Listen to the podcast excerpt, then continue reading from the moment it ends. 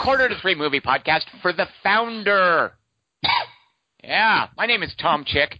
To discuss The Founder, I have brought along two very special people. The first being Christian Murkowski from Alaska. I'd like to be known as Dick Magic.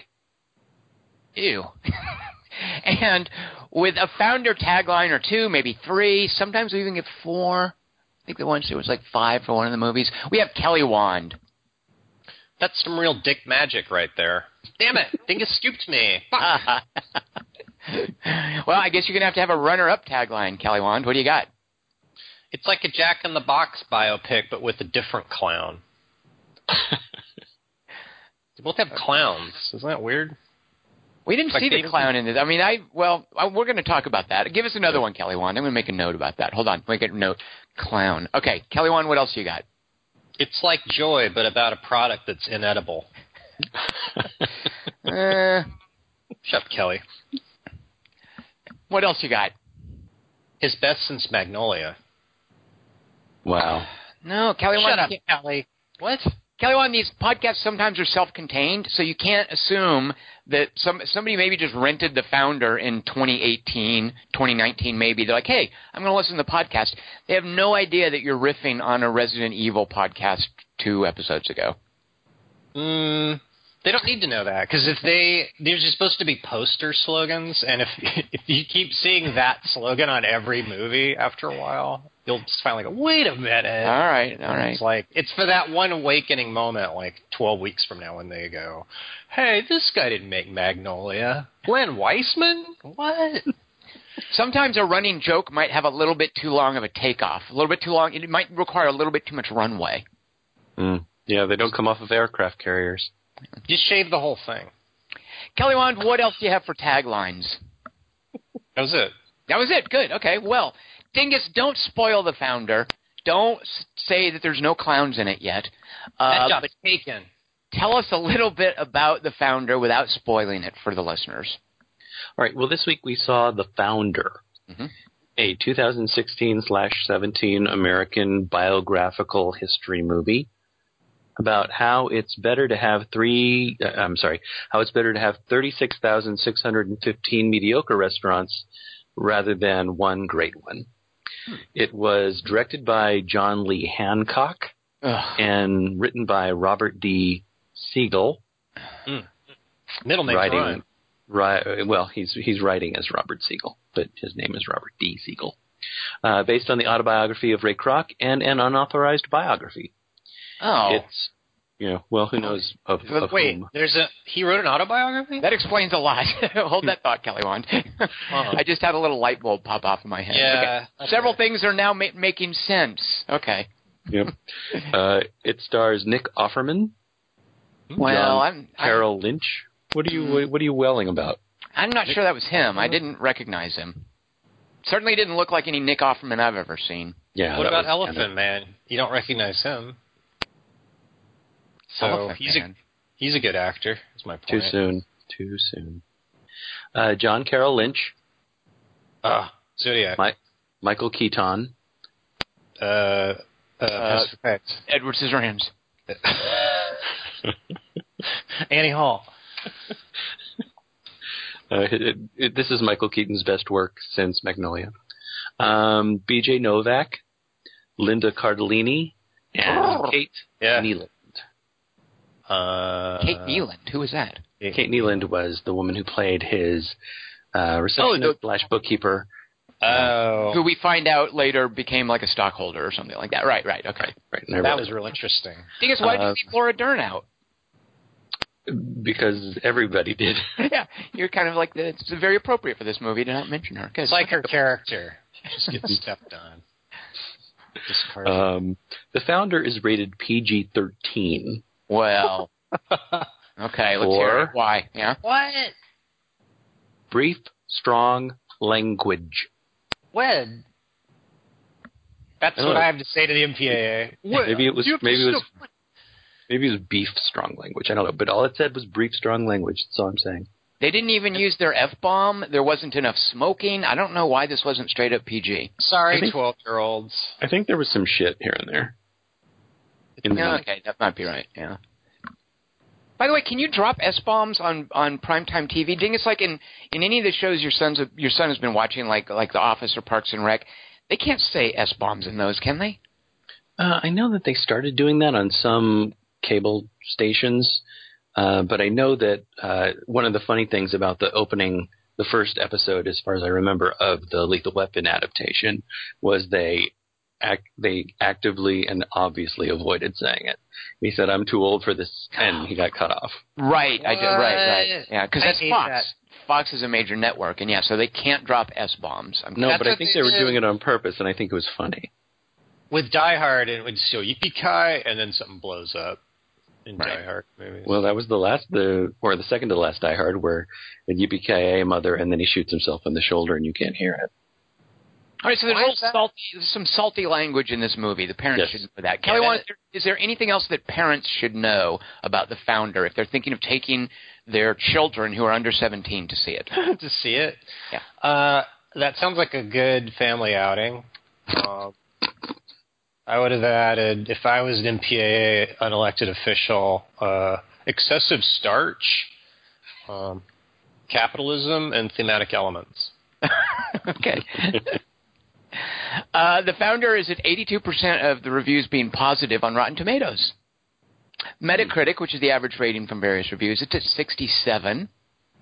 It's opening weekend. This is a relatively limited release. I kind of think uh, Mir- or wine, the wine, it's the Weinstein Company. I'm used to saying Miramax. I think they released it figuring, you know, this might get some some nominations for like Academy Awards. You know, maybe a Best Actor nom or something like that. So they released it fairly limited. It didn't quite crack the top ten on its opening weekend. Uh, it it made it to number eleven. It got nudged out of the top ten by the second week of uh, Bye Bye Man. A horror movie, I'm sure. Yeah. What? Yeah, it didn't make the top ten. Bye Bye Man was number ten, number ten on that on the opening weekend of the Founder. So if that hadn't been there, the Founder could have been, you know, number ten. Uh, Bye Bye Man is the name of a movie. That's not just something you're saying. Dingus, it's a horror movie. How can you not know about the Bye Bye Man?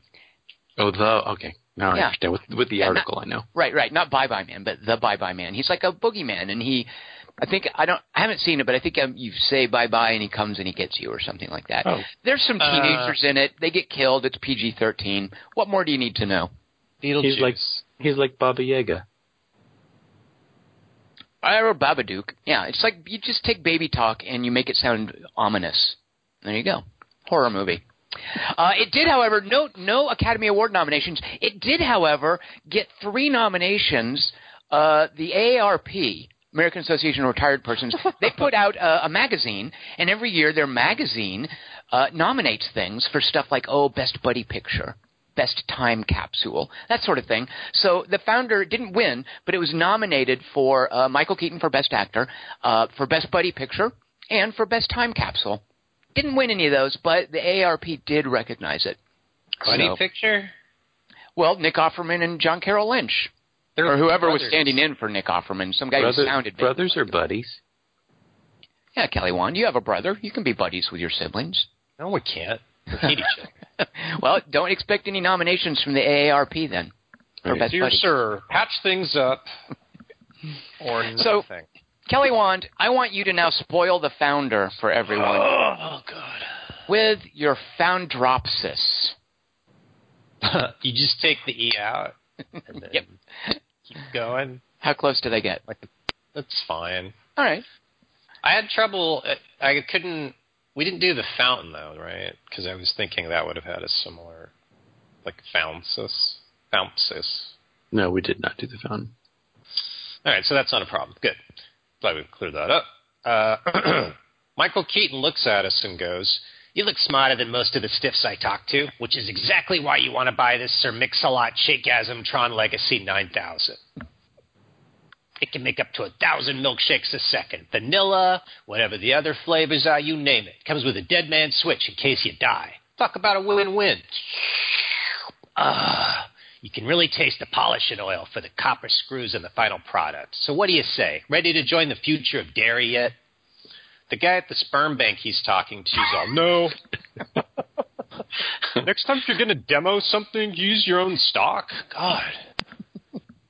Keaton's all, why you Iata? Uh, and he scowlingly drags his three-ton kitchen mixer to the trunk of a Studebaker. While he's fumbling in his pockets for his keys, the mixer starts rolling off down the street. As he swears and starts to go after it, his Studebaker starts rolling off downhill in the other direction. Some words are all, the Foundopsis! Dingus sits, raises a fist, and eats a burger in it. Michael Keaton walks to a payphone and calls his secretary. Any messages for me? She's all, yeah, you did a TV spot for Mr. Mom in '83 where you're working, where you're making burger patties. Six stoners want to know if that's a crossover. Also, Glenn Close wants to do a prequel to The Paper, but it's Sonny Bulow. He's all, who? She's all, oh yeah, and the Zodiac Killer and Ron Swanson called from California. Their last names in this are McDonald. I guess they look related. They want to buy a thousand of the dumbass mixes. Oh yeah, and the last one you sold malfunction and beheaded a family of six. The mom's on line two. He's all, what? McDonald's? Who in their right mind would buy a product I'm selling? Must be a mistake. I'll call him right now and talk him out of it, idiots. Picks up the phone and goes, Operator, give me California. After a couple seconds, he hears a phone ringing again. Ron Swanson picks up. Hello, this had better be important.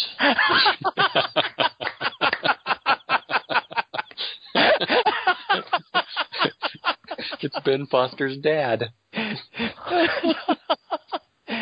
my god, that's lovely, Kelly That was awesome. That's how he sounded in my head in the movie. He was. That's how he sounded in the movie too.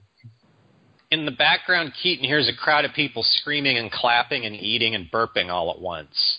Like how Alderaan sounded to Ben Kenobi when times were good. it was like McDonald's. That's my link, Dingus. Obviously. Keaton's all, yeah, Mr. Swanson, McDonald, this is Michael Keaton calling about the thousand piece shit.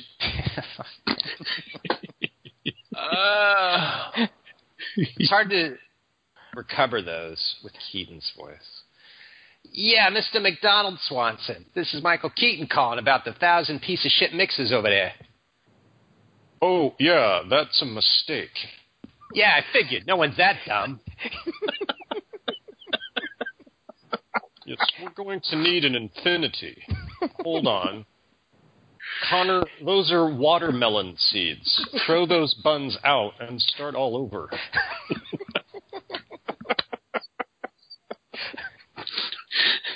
Too busy here, Mr. Keaton, and we don't even open for six hours. I'll have to call you back next year. He hangs up.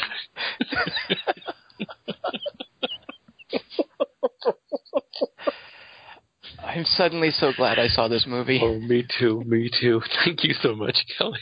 I'm an impressionist. Keaton's eyes light up. His pupils turn into scent signs. He takes out a map. Hmm, a freeway goes from here to California. Unbelievable. He drives to California and pulls up outside the Steber McDonald's. Its logo is a small brown disc that's either a patty or hash browns. It's smiling sheepishly. The line to buy food's long and outside. He gets behind a black lady. She's all, don't worry, it moves fast, just like the food does once it's inside. When Keaton gets to the window one jump cut later, a kid with a hat sticks his head through the chain link at him like a jack in the box, ironically, and goes, Hello, welcome to McDonald's. Over a dozen served. Can I help you? Yeah, get me a ham. The kid hands him a bag. Here you go. A bag? What the? That must. It, that must be a mistake. Where, where's the silverware? The fortune cookie? My change? The kid smiles and shrugs. What about napkins? The kid and all the people in line laugh at him. Oddly, Keaton has no problem finding a bench. He sits down, takes one bite of his burger, and gets an erection. He scarfs the rest, then walks to the restaurant and goes, Yeah, Zodiac, Swanson, this is the best bag I've thrown away since Stockton. How do you do it? Swan, uh, I guess it has to be Zodiac for this one.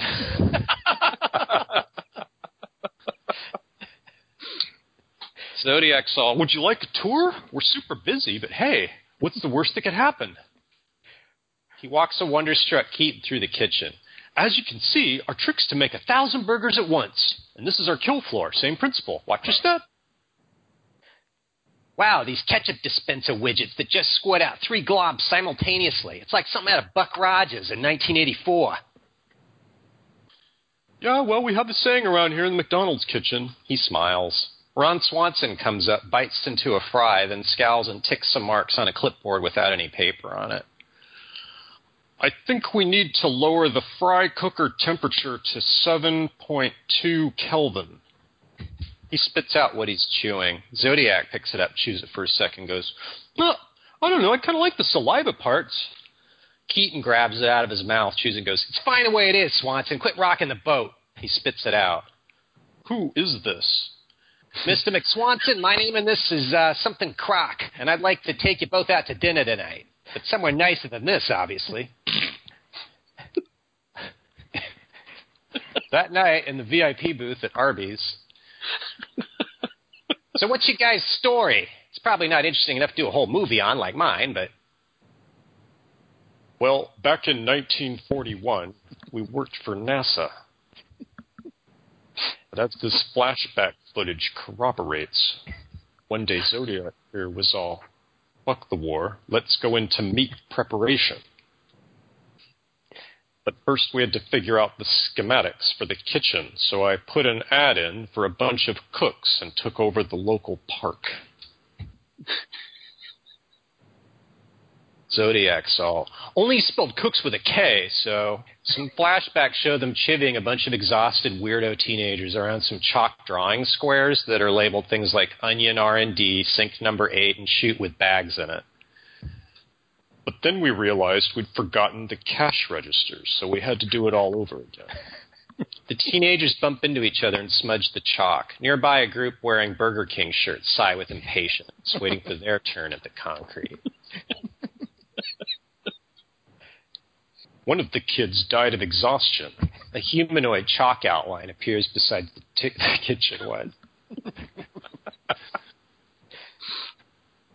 But finally, we had everything right. We rented out a parade, klieg lights, strippers, the whole schmear. But we forgot one thing. Swanson's all, Flies!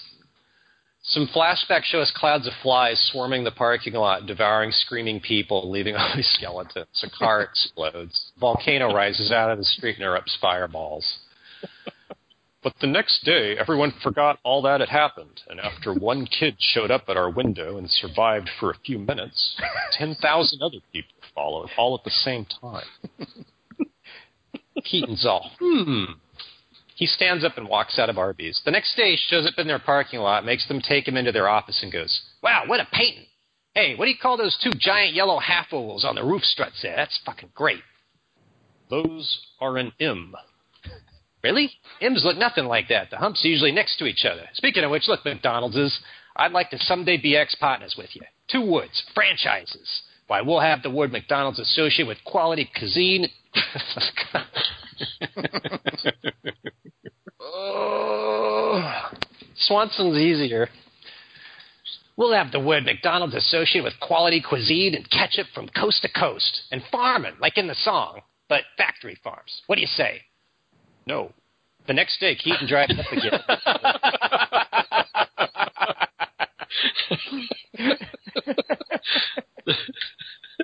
Best one word impression ever. That's how he sounds. The next day, Keaton drives up again and goes, McDonald's is me again. Just like my reaction last night to your Big Macs, the virtue of ignorance is that it's unexpected. What do you say? Uh, They're still not interested. The next day, Keaton drives up again and goes, All right, do it for your country, because a country with only one McDonald's is barely America to me. It's America. Also, I think we should call it the McDonald's. It's cleaner. Swanson looks at Zodiac.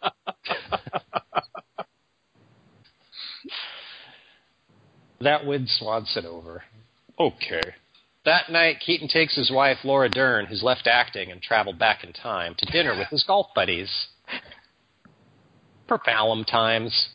One old man with hair in a 50s suit's all, Hey, Keaton, how's trying to fit milkshake mixes into your trunk going?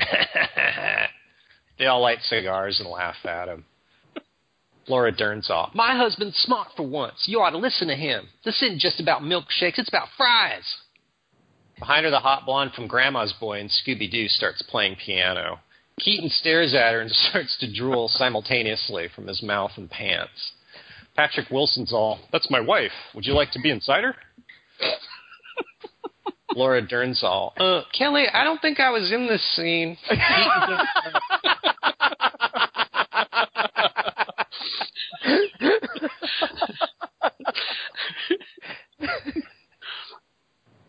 saw it a week ago, all right? I think this was how it went.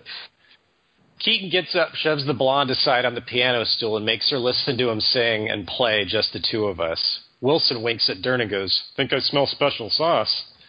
Laura Dern sighs at me and shakes her head. What the fuck, Kelly? I look over at Hamburglar muttering incomprehensibly beside me and go, You said it. The next day, Keaton excites his new employees by wandering around the kitchen while they're trying to cook and do stuff. He tastes something, spits it out, and then barks at a pimply kid. Square patties! This isn't Wendy's asshole. Get the fuck out of my sight. Hey, nice turnover on those apples, son. What's your name? Junior, after my dad. But my employers call me Carl. Keaton looks at us and goes, This exchange will make sense during the closing credits.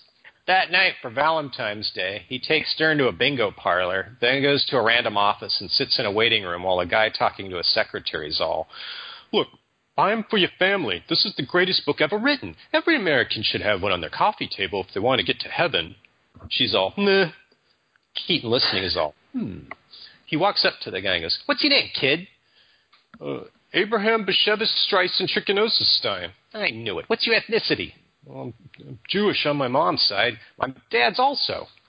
What's a Jew like you selling?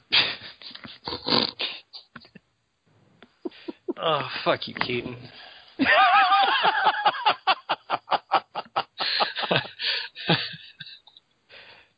and McDonald's. What's a Jew like you doing selling Korans? The guy shrugs. Listen, kid, I like how you put that secretary in a place there. How'd you like to not be in the rest of the movie? As the kid starts to answer, Keaton has dinner with Patrick Wilson. The grandma's blonde again. Wilson's all, Hey, uh, my wife invented something last night. Said she came up with it based on your singing voice. The blonde takes out a packet of paper, shakes the contents into the ashtray on the table, then dumps all this into Keaton's martini. Keaton takes a drink. he burps and then goes, I think it's the best milkshake I ever had. And it's room temperature, just like heaven. How'd you do it? She shrugs. Wait till I tell the McDonald's is twins. The next day, Ron Swanson looks at the new contract Keaton mailed him. Now he wants 4%. And starting Tuesday, 94%. Also, we now have to open a slush fund to cover sexual blackmail fees for someone named Mayor McCheese. Zodiac's all, look, it's Keaton. All right, he means well. He's my fourth favorite Batman and my second favorite Keaton. Plus, I kind of like McCheese's position on Cuba, the actor. The phone rings. It's Keaton. He's all, hey, Ron, guess what? He hangs up. Swanson sighs at Zodiac, shakes his mustache, and goes, Having a cheeseburger for mayor and a hamburger as a police commissioner is an egregious transgression of the separation of powers. The phone rings again. It's Keaton. He's all, speaking of which, uh, now that we've conquered nutrition and politics, I think it's time to also ruin cinema. Faxing over a script I just wrote called Mac and Me. It's going to make Maximum Overdrive look like Sorcerer. It's about some aliens and a kid in a wheelchair getting blown up by cops at a supermarket. Speaking of which, he hangs up again. Zodiac's all, "Ah, look, it's Keaton. Come on, night shift. Swanson sighs, then has a heart attack. That night at Keaton's house dinner, Dern's all, please pass the salt. Keaton takes a packet out of his pocket. He's all, actually, my new wife gave me this powdered salt. It's way better. Look. He unzips the packet and pours a bunch of crystals onto Dern's ham. She's all, that's pepper, you idiot. Oh, yeah, I want a divorce, and 90%. He finds a phone, picks up its receiver, and hangs up angrily. When Swanson wakes up screaming, he's in a hospital bed surrounded by flowers and Zodiac. Keaton walks in. He's all, cool, you up.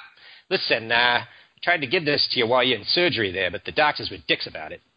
He hands Swanson a greeting card with a kitten on it that says, I'm buying you me out, along with a blank check.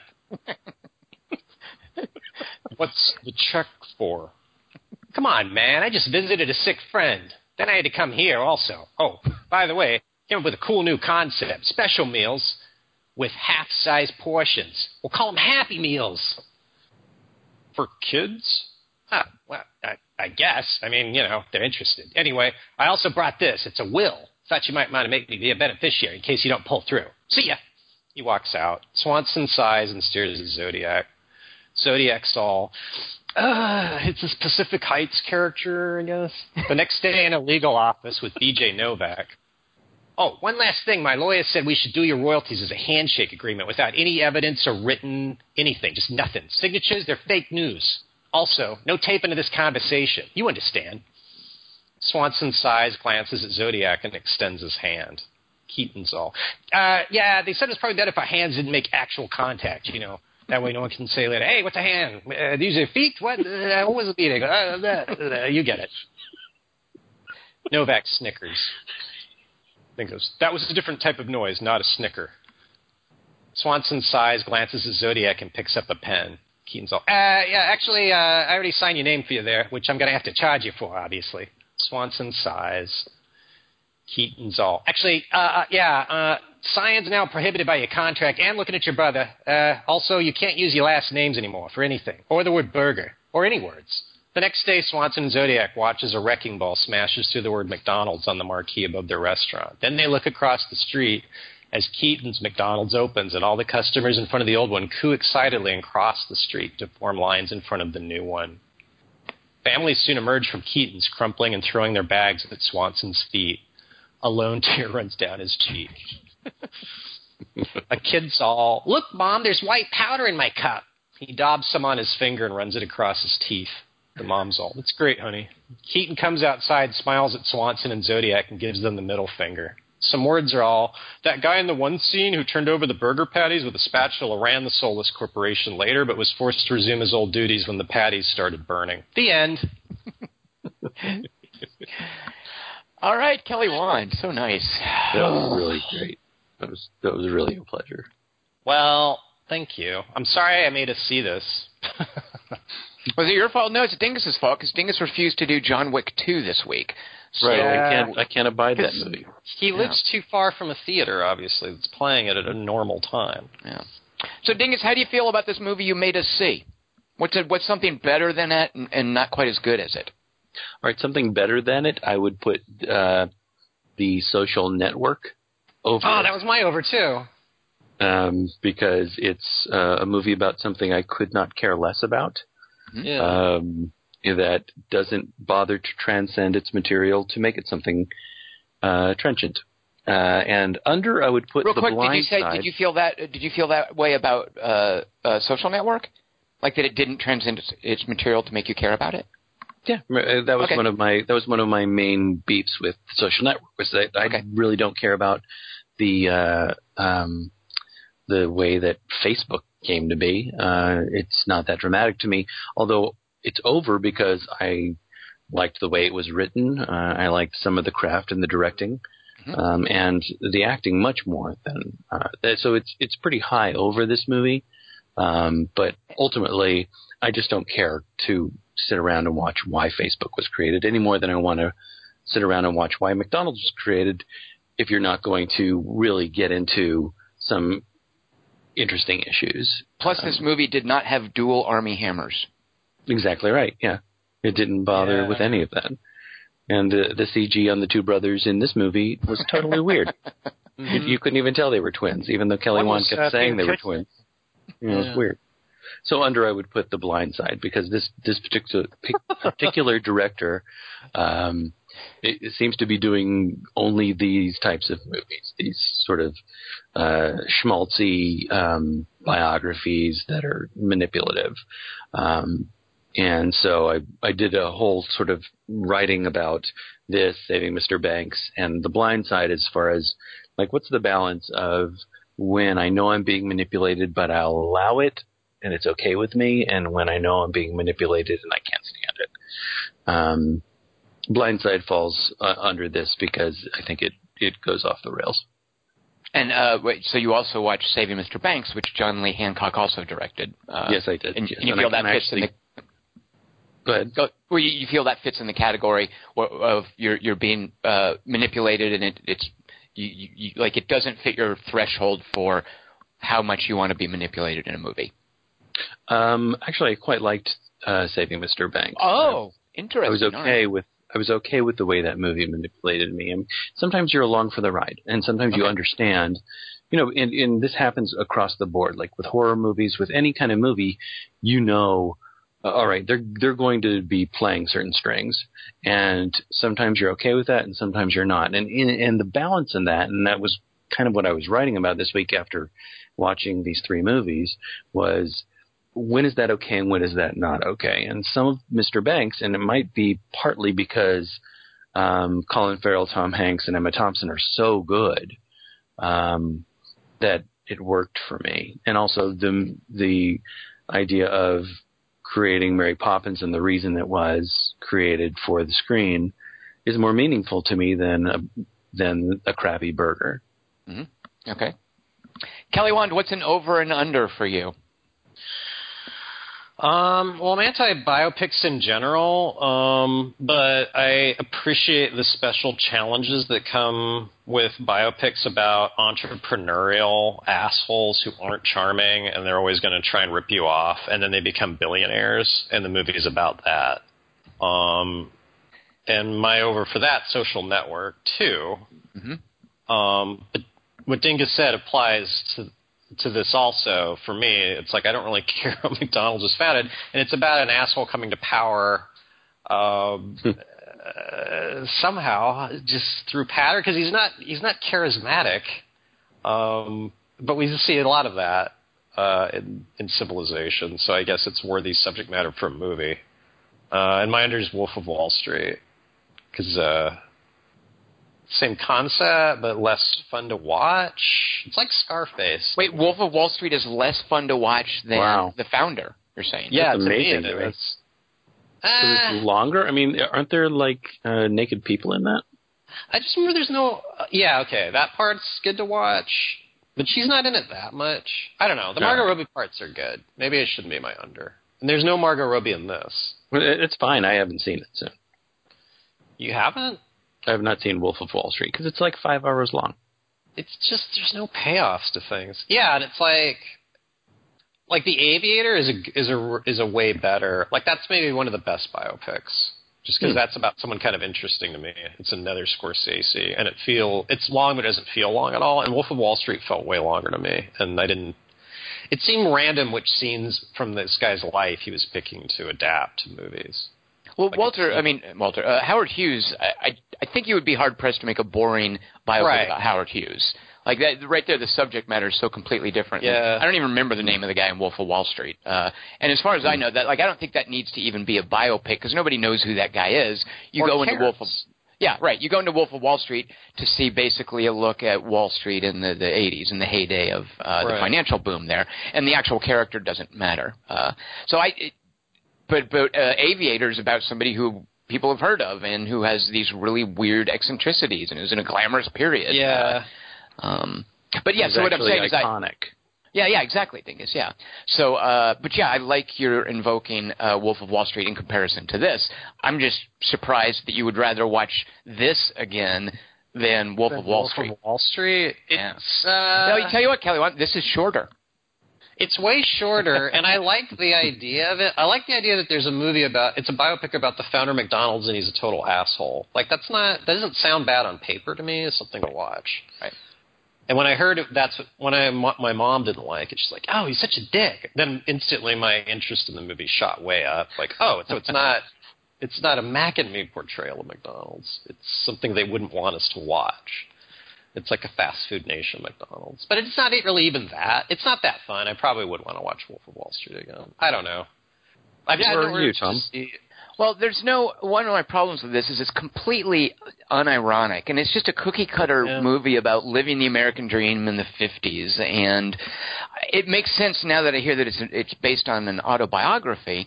Uh, some of the disjointed presentation of the character because he starts out sort of hapless and put upon and he relies consistently on advice and help from other people so that by the time it's over the final shot of the movie he's implying that he his business acumen is responsible for for what like he's really accomplished all this stuff and the movie didn't really establish that so i don't know if that was a mistake Yeah, you're right. uh, like i don't know if the idea was that he was he wasn't uh, self-aware or if the movie wasn't self-aware um but my overall problem with it is th- this this story of this guy who it should have been compelling because he did a terrible thing to the McDonald brothers and Right.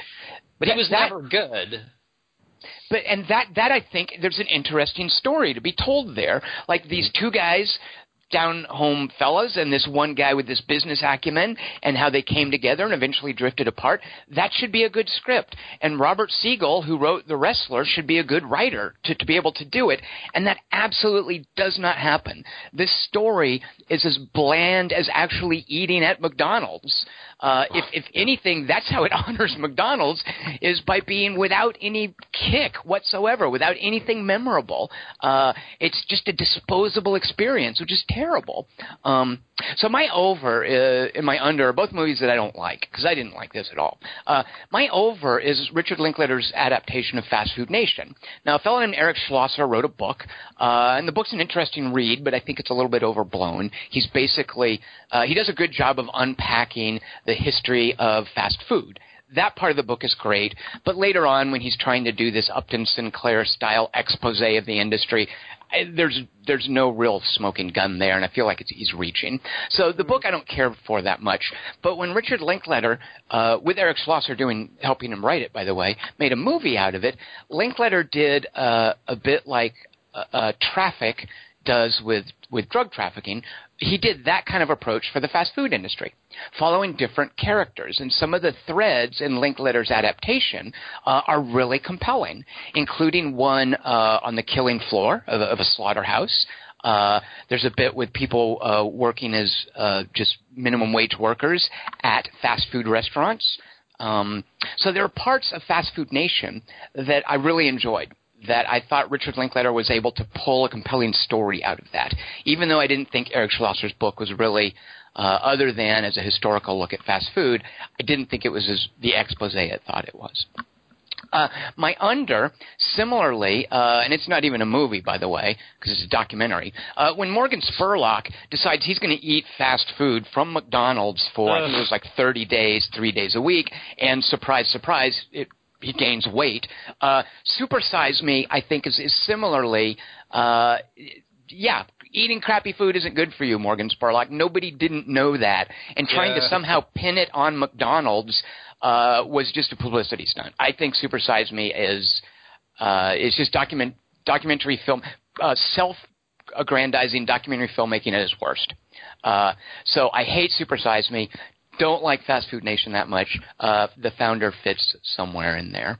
Um, now, Dingus, when you were talking about Saving Mr. Banks, which I didn't care for, but I definitely agree with you, Colin Hanks, Emma Thompson, uh, uh, Colin Farrell, Tom Hanks, Colin Emma Hanks. Thompson, Oh my God. uh, they're they're they're great to watch in that. Uh, and I don't feel that there was any counterpart for them here.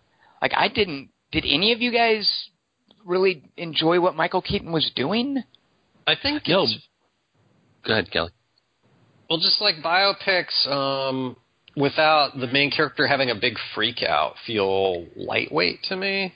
Like he never was struggled, and he never like had a moment of truth or clarity, and he had no arc, so it all felt kind of static. Yeah. Like he was the same in every scene. He just gets a little angrier as it goes on, and that's the It- only change I noticed. It really was a pretty flat performance. I mean, yeah, and and I I thought there was a lot of quirkiness for quirkiness sake that he was doing.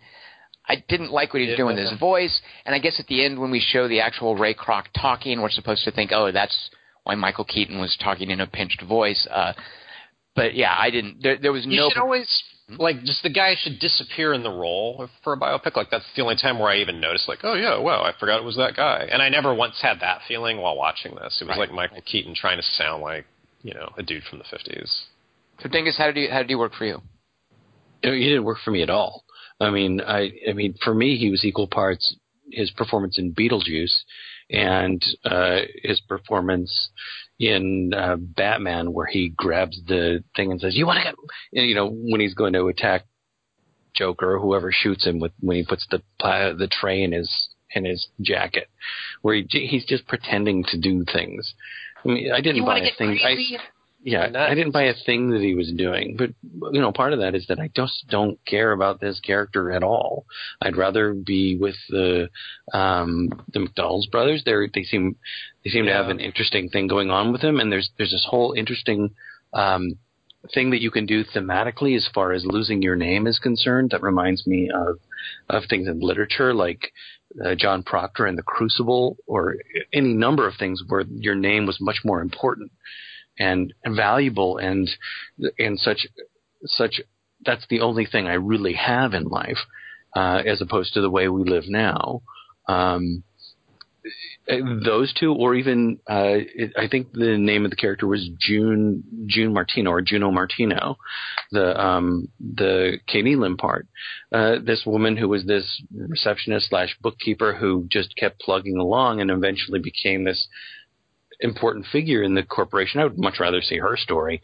Uh, This Ray Kroc dude, he's just a douche, and I and I don't think that they, I don't think that John Lee Hancock knows how to, or because it's a Disney movie or whatever it is, he's just following a formula that he's done before. Uh, knows where the actual story is, or how it's pertinent to what's going on right now. Because I think there are things you can say about the creation of fast food as a thing and where we are now if you want to. Um, but I just don't think he bothers. Well, that's why the, you mentioning that it's based partly on Ray Kroc's autobiography makes sense to me. It's like, oh, Yeah. that's why this is all we got. Uh, Yeah. And I did kind of enjoy, although this wasn't news to me, like I kind of enjoyed this idea of, uh, you know, a, sort of an early look at how drive-ins morphed over to fast food. You know, by focusing on just the popular meals, using the paper dishes, eliminating the car hops, uh, taking this assembly line approach to emphasize efficiency. Like that, that could be a cool bit, but it was only maybe, you know, 15, 20 minutes of the movie tops. And Right. if you're going to do that, I think you also need to somehow acknowledge the slightly darker edge of stripping any sort of soul out of out of food, out of feeding Right. people, because that's a very important, loving thing to do to feed someone, and to industrialize that, to maximize that for efficiency. There's a darker side to that, and I, I think the movie just wasn't self-aware enough to do anything other than present. Okay, here are a few facts.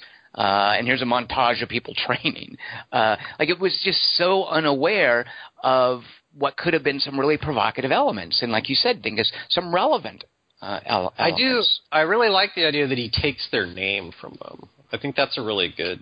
and that was just like a little bit at the end too. Like Yeah. it, it, yeah. I mean, it's. I guess that was supposed to That's be in a way. Yeah, and I guess that was.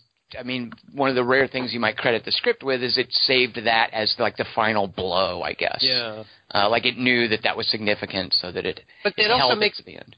It makes the brothers look like idiots too for for the handshake. Well, and like, yeah. why do you know who this guy is? Like, why? Like, you should have cut him off way before then. Well, I mean, that, I'm glad you brought that up because I was talking to I, I, I saw this with uh, with our friend Alexandra, and and she basically doesn't have sympathy for them because of them falling for that at the end. Right. I mean, that's in part by that, and so I'm interested to hear how you feel about that. Well, we're supposed to be we're supposed to sympathize with them being taken advantage of, but really they should understand business a little By this better. point, yeah, exactly. Yeah, He's done it- nothing but lie to them. yeah. I mean, I, I just felt like they were kind of naive and foolish rather than kind of noble and aggrieved. Uh, Uh, that's a Getting Trump a third term by that point. yeah. But Uh, that, and that really happened though. Then it, that's the thing about biopics is like in, in in terms of a movie that we're watching is like what? Come on, are you guys idiots? But if that all actually happened and he somehow over years wore them down, that's harder to convey that sense of just attrition. I mean, Oh, that's a great point because I think one of the main problems with this movie, and I forgot to mention this earlier, and I think he, uh, John Lee Hancock has problems with this in in The Blind Side as well, is he he conveys no sense of the passage of time, none whatsoever, yeah, and it drives me up the fucking wall. I mean, I can't stand it for this movie. I can't stand on not understanding what the passage of time is. same hair, Um, same clothes. and a lot of times passing. Like it all looks like it could could have been happening in one year, just based on how the characters look. But you know how real estate is purchased and buildings are built, and that takes time. But what is the passage of time? And he gives us no sense of this. And I'm not asking for. I mean, there's a there's an initial time card of 1954, but I, I don't want time cards. I would like you to give me some sense of what the passage of time is, and I don't think he's very good at that at all. And that drives me crazy because that, you know, other than understanding that he's mortgaged their house, and I guess this is the same house, even though it looks different the second time they show it.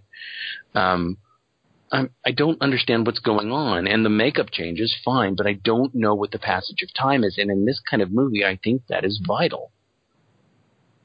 Yeah, true.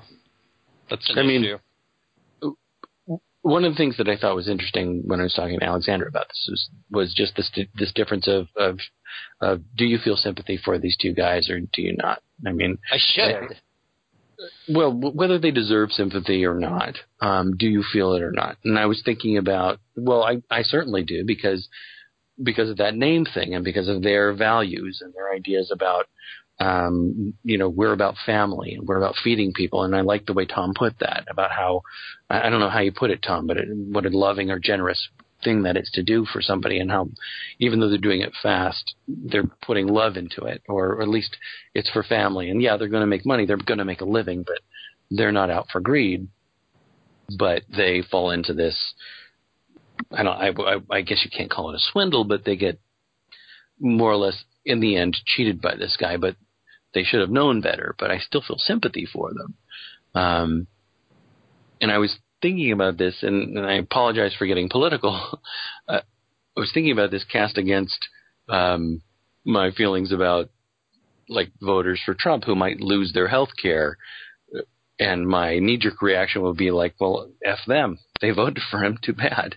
But, But not all of them. but not all of them, and their kids certainly didn't. So even though they fell for the scam, if it, turns out to be that, I still feel for them. Um, I still feel sympathy for them, even though they should have known better. And, and even though these two brothers should have known better, I still feel for them. But I understand the point of view of like they should have known better. They shouldn't have sh- shaken that guy's hand. Well, they did try too, in their defense, unlike the Trump voter. Like they did, they did try to shut him down and go, "Look, we're going to do milkshakes." And I do like the idea that, like at the beginning, he hates the milkshake mixers. He's bummed when he sells them. He hates putting them in the trunk, and so it's almost like the whole movie is an arc of like, "How do I get rid of these things?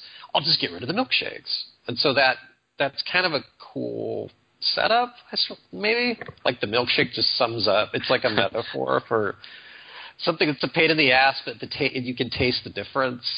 Because all the other stuff that McDonald's sells is easy to do. So it seems like that would have been the one line in the sand where the McDonald's brothers, like where Swanson finally gets uh, on get Zodiac to back him. It's like, look, these aren't even milkshakes. How can we? How can you look yourself in the mirror night? But It does make me wonder if there was supposed to be like maybe there was something in the script there that John Lee Hancock didn't seize on the whole milkshake thing because of him peddling the machines at first because the fact that this woman he's lusting after comes up with this shortcut. Uh, you know does that somehow influence the the fact that he was willing to to do this? Uh, there was one fantastic shot in this movie, and I think it was a complete accident, uh, and partly because I don't even think the movie knew quite what to make of Ray Kroc's relationship to his wife and Patrick Wilson's wife. Like it's really skeevy when he's having a Oh. business meeting and he's staring at the blonde at the piano, and even after Patrick Wilson says this is my wife, that stuff is creepy. Like Yeah. if, Yeah. if, I, if someone was doing an autobiography of me, I would be unhappy. Like I wouldn't want people to know that I was like that if that's how that turned out. That was like really weird. Um, so the fact that she ends up suggesting this shortcut for the milkshakes, that scene where she breaks the powder out and she mixes it, and I don't buy for a second that that tasted good. By the way, No. Right. uh, so I w- it, it almost made me think: Is he lying when he says it tastes good? But after he puts it down, and again, I don't think John Lee Hancock had any concept of what he was doing. There's a shot of the glass with the milkshake with her lipstick on the brim of the glass, and beyond that shot is her cleavage. And Mhm. I don't think John Lee Con- John Lee Hancock held that shot long enough to where he knew what it was. But that right there, like if that had been Sums used it as up. it's part, well, I don't think it did. It does. Like, it, if that had been like a character arc, is his lust for this woman, this how inappropriate it was, his willingness to compromise a very important value of this this fast food service, um, and how she kind of influenced him that way. Uh, the kind of the sexuality of that moment, and the fact that he was going to eventually divorce his wife for her. Like Right. that stuff was intriguing, and uh, I don't, I don't think I don't, I don't know if Robert Siegel wrote some of this in there um, because it was it was definitely in there. There was weird stuff in there about his regard for her. Um, and See, didn't that's know what to I make wish. Scorsese. I'd like to see Scorsese tackle the, that love triangle, like Wolf of Wall Street. Style. Well, there's not even a triangle. I mean, it's Well, if you you know, Patrick Wilson is so ineffectual, and Laura Dern isn't even present. Well, if you also think like Patrick Wilson too, yeah, Patrick Wilson and Laura Dern, like that. What? How do they figure into this? Do they care? Right. Laura Dern, they just get rid of her. Patrick Wilson, I think Patrick Wilson, what the him. fuck's he thinking? What's he thinking during these scenes? Is he going, Yeah, "Oh, yeah. cool, this is gonna make"? Is he is he closing the deal and giving him his wife? And the thing is, this was this, this was written by a guy who wrote and directed a movie called Big Fan, which is super Hmm. dark. Like Big Fan, Big Fan understands how how petty and weird human beings are. Right. Uh, the guy who wrote and directed that, Robert Siegel, you would think that might be part of what he might to bring want might to what he might want to bring out in this story, and it doesn't make it at all. Even though there are bits where you could see it could go in that direction, it doesn't in the least. Uh, It's not on the screen. it's not on the screen at all, except that that one shot. Like, uh, I think he's saving it. And, You know, I noticed that cleavage shot as well. And I thought, okay, there's a milkshake in front of two breasts. Are we going to hang on this? Because milk, breasts, there's sexuality here. But it Oh, just, yeah. it's sort of in a little bit like, it's a little out of focus. And then we just cut away and we just, I think Yeah. what he is wanting to do, he thinks he has a reveal in- that la, in that scene where she comes up behind him in their mansion in, in California. And it's like, dun, dun, dun. Oh, she's the one he's married to. I think he thinks that's a reveal, uh, or he's saving something for that reveal. right. I mean, there's that. I, I really do kind of like, um, even though it's perverse, that that telephone scene where the two of them are flirting over the telephone. Uh, I think that that kind of is going in the right direction, but I don't think he really understands what the power is of that relationship for us or what it means for us. And, you know, and, and actually, our our listener Chris Markinson says too, and this, I think this really plays into it because I think Laura Dern is just uh, tossed away in this, and Chris says this as well after seeing her in certain women. He says you kind of have to cringe watching her stuck in a throwaway role like this one. Right. Right. I think we're supposed to think that, like, oh, she she meant nothing to him, even though It's really it's really painful, especially when he's talking about denying her everything in divorce. I mean, it's just Well, but he's But not. I mean, he, he's just denying her the business. Like, I think that's a weird scene too because he basically says, "Yeah, give her everything," and then the lawyer's like, "Well, what about the business?" He's like, "No, none of that. She can't give her nothing. Yeah, yeah, because like at first it's sort of like he doesn't care about anything else. Like she can have it all, and you think, oh, he pities her. You know, he, he wants, he feels bad about this. Uh, but you realize, no, he's just trying to make sure she doesn't get her fingers on on any of the business stuff. Uh, But then at the end, there's that voice or the text that's like the the new wife, Linda Cardellini, gave all her money to charity. which made me think I would have much rather seen a story about her because Yeah. I want to know why she gave all that money to charity. And it specifically calls out NPR, by the way. Like, Yeah. why did this woman give money to Salvation Army and NPR? Uh, I noticed that too. Yeah. That's funny. Yeah. yeah, and and it, the way it put it is that most of their fortune. She she gave most of their fortune to charity. What? Why? I mean, what? yeah, Don't leave me hanging. What was going on there? Did she was it a real- fuck you to him? yeah, did she realize that he was a scumbag? Did she did she despise him, or did it just she didn't need the money, so whatever? Or Uh, she played him to make the money to give to charity, and Right, she's right. long con. I Yeah. think it's more likely that she just realized he was a scumbag because once you're a scumbag, you're basically always the scumbag. And he actually, you know, Chris also really, uh, you know, I, I should have brought this up before, but Chris liked Michael Keaton's performance. He liked how the character evolved into a villain. Well, I did. I. It, it's promising to start with Michael Keaton giving you this oily salesman patter, like right into the camera. Uh, but it just, like Kelly said, it didn't really go anywhere. There was no sense of development, and the fact that he ends up using that same speech is just kind of endemic of what's going on with with the characters. It just got trying to watch that over and over again, and He doesn't change over the he doesn't change, and the quirkiness just feels forced to me, like he's doing a character, especially, by the way, against the absolute, almost to a fault, I would say, just laid back naturalism that, that Nick Offerman and John Carroll Lynch were doing. Those Hmm. guys were being themselves. They were just like hanging Right. out. Uh, yeah, so Michael Keaton next to those guys, and even even the Yeah. other actors, like uh, like B.J. Novak. I love that guy. I don't know why I know him, but uh, he's super. you know like- him from you know him from The Office, the American Office. Um, he was a Inglourious regular on that, and he was in, in the Glorious Bastards. But he also produced and wrote a lot of The Office stuff. And he was in Saving Mr. Banks. He was one of the music writers, along with Jason Right. Schwartzman. But I liked him. I, you know, and I liked some of the sort of naturalistic performances. But uh, yeah, so I, Keaton just stood out for me, and it wasn't really working. Also, what the heck? 1950, one shot of smoking, and it wasn't any of the main characters. Where was it? Uh, in one of the restaurants, there are people in the foreground smoking as the camera moves up to the table where everybody is sitting, and none of them are smoking. Uh, but there was one shot of, of extras basically smoking cigarettes. I could not believe that. it? It's really funny that you say that because Chris Markinson also says that it was weird seeing smoking in a movie theater. So do you remember when that happened? Oh. No. When did that happen? All right. So he went to see a movie. He went to see On the Yeah. Waterfront.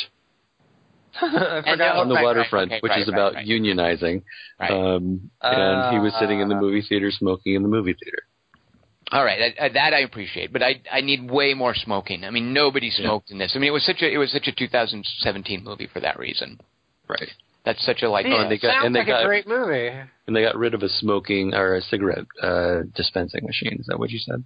Right, that's right. They did take that out. Yeah, yeah. Uh, Huh. So, what do you guys think? Um, this is again. Uh, sorry, we had one listener write in. It was Chris.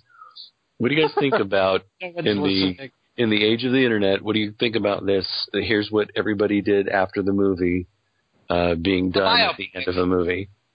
I mean, we can all figure out what everybody did very easily nowadays. It made some Um, weird choices because there was like two of them were that guy in that one scene became a manager later, and like well, I, I liked that. I liked that Fred Turner. You know, he's that one that that, that's kind of a payoff. You know, you're Fred, Freddy, Fred. But what do you think about that? Those title card things.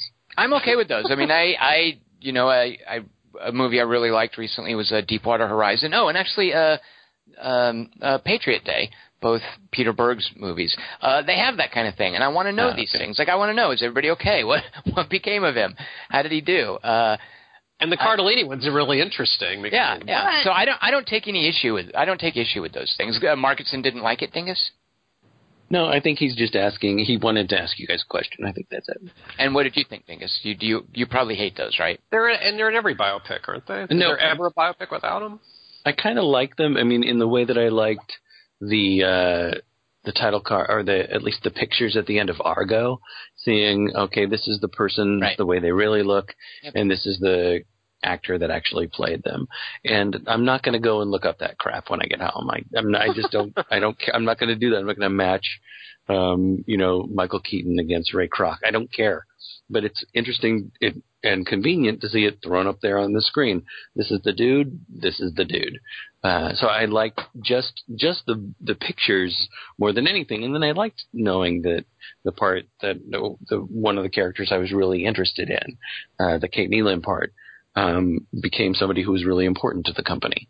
That was interesting to me. Uh, I like that. Uh, when she shows up at the construction site with the letter, and he's like, "Oh, read it to me." That that that sort of thing drives me crazy. Is why they do that just so that the audience Yeah. can hear the letter. Yeah. Like I'm always aware of those. Dingus, did you did you see Nocturnal Animals? No, I did not. Ah, There's a there's an awesome part. This is like the very first scene where uh, Amy Adams receives a package and uh, she gets a paper cut, which is a becomes sort of symbolic later. But she gets a paper cut as she's opening it, so she asks her assistant, uh, "Could you open the package for me? Because like it hurt her finger too bad." Uh, so he opens the package. Right, and then he reads her the letter, and she's like, "Could you read me the letter?" Because she's nursing her paper cut, and they do that just so that the audience can hear the letter rather than you know having a voiceover read the letter or flashing words on the screen or whatever. Um, uh, and how about that soundtrack? Uh, I Carter was Burwell. expecting to hear "I'm loving it," but I never heard it like work. It was Carter Burwell, wasn't it? It sounded like someone imitating Carter Burwell, and then it turns out, nope, it was Carter Burwell. Yeah, that was kind of embarrassing. It was embarrassing. I think I I get the sense he just like wrote some Burwell-esque music, and John Lee Hancock had no idea what to do with it. Yep. Because it was it was just drizzled all over this movie like syrup on a pancake, with no regard for whether it belonged at any moment.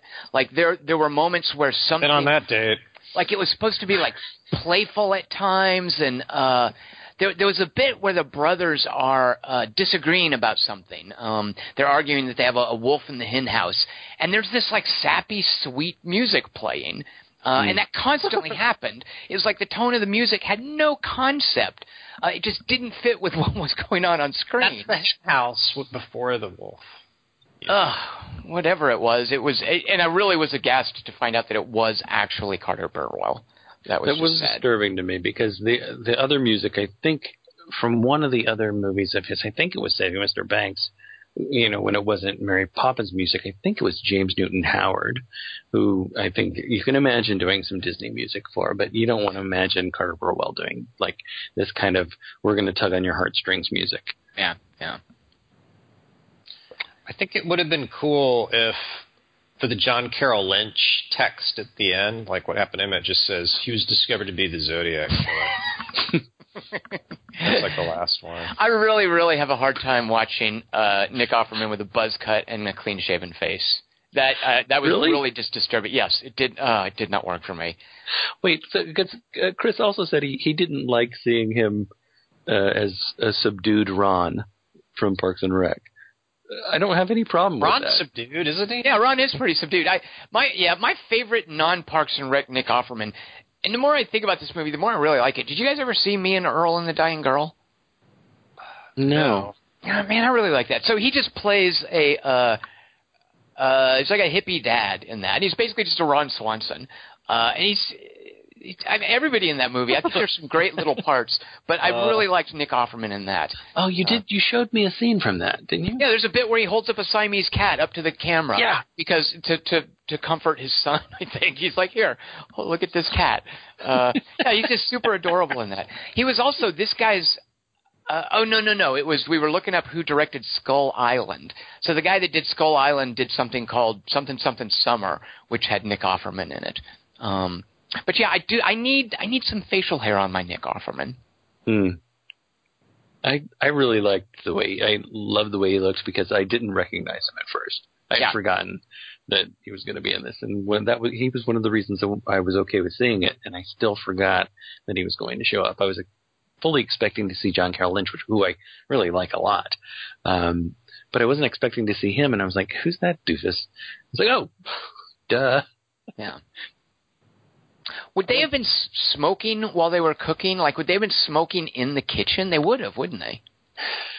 Yeah, I it's don't just know if those fry. two would have been because they were so meticulous. But know. the thing is, back then people had to smoke. You couldn't expect people to not smoke. In Well, your doctor, your doctor told you to. It's like taking it's like like taking prescription drugs. No, it's like your vitamins, right? It makes you, it Yeah. increases your pep. Yeah, very good. I wouldn't mind drinking what's in Linda Cardellini's packets. One, two, three, not only you and me got 180 degrees and I'm caught in between counting one, two, three, Peter Pan, Mary, getting down with three P. Everybody loves ocean. Uh, Kelly Wand, what do we know Lin- Linda Cardellini from? You mentioned Scooby Doo. Yeah, and Grandma's Boy. Age of Yeah, she's Ultron. Velma Scooby-Doo. She's an Age of Ultron. She's Velma. Oh, Yeah.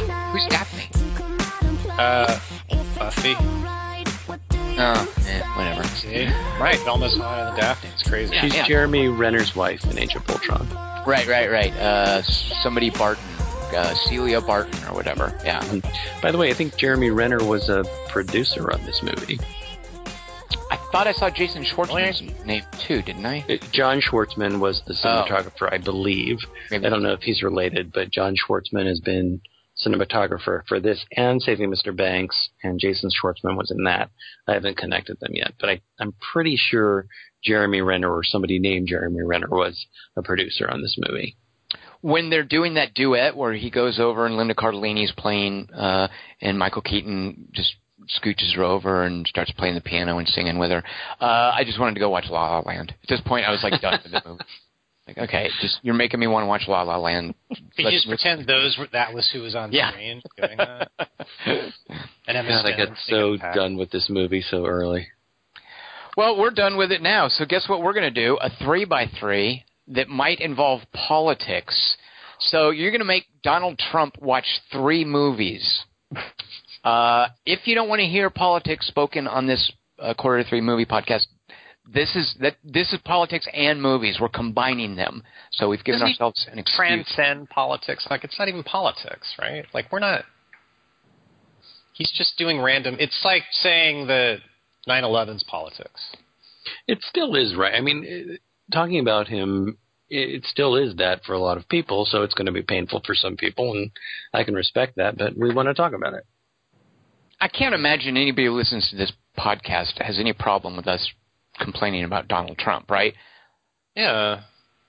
But you said you've gotten some complaints about when we talk politics. It might have been about my video streaming, but I, I think actually there was something Oh. about that. Yeah, and maybe okay, maybe one or two people. But at this point, if you still support Trump, you have basically failed an understanding of the American political system that you should have learned in fourth grade in civics. So if that's the case, you know, fine. Just go read a few books and you'll understand what we're, where we're coming from. Uh, but we're going to talk a little bit of what could be construed as politics here because he is our president by making Donald Trump watch three movies. So what what I'm going to do is because I didn't I had ideas about what to do with this that didn't kind of bear up over the course of the week while I thought about it.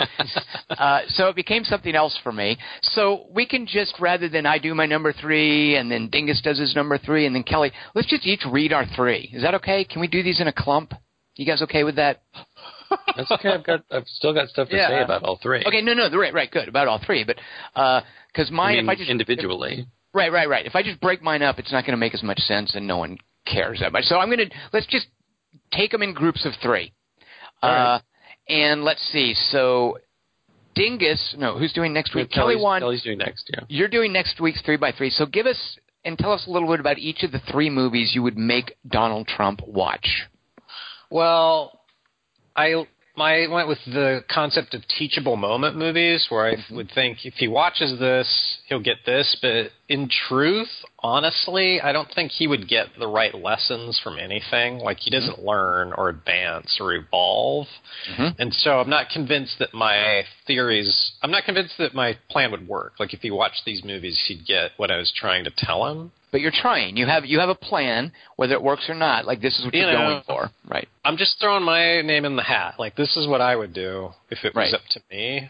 And it might not work. You're saying maybe it wouldn't work. I but know it's what you where would- I right. probably wouldn't. He's usually he's never pleasantly surprising us. Like oh, and he never seems to like glean knowledge or like learn anything from anything that happens. He's a very Like incurious fellow. Yeah, he's incurious and he's not very. I don't know. Like he just tries to turn everything into something about him. Right. So, um, But I you're going to try. to- yeah, so you, you you're at Yeah. least giving it a shot. You're just conceding it might not work. Right, but I'm also playing to that zone as much as possible. Like, Ah. find something about yourself in this, since you're obviously not going to learn about issues. Like, see, like, I've kind of set the bar really low. Mm-hmm. So my number three for Donald Trump would be being there. Ah, well, that that might Oh, see, he might see that though and see himself as the Chauncey Gardner character. I know, but That was my thought problem that- as well. He's always going to identify with the best. Right, right.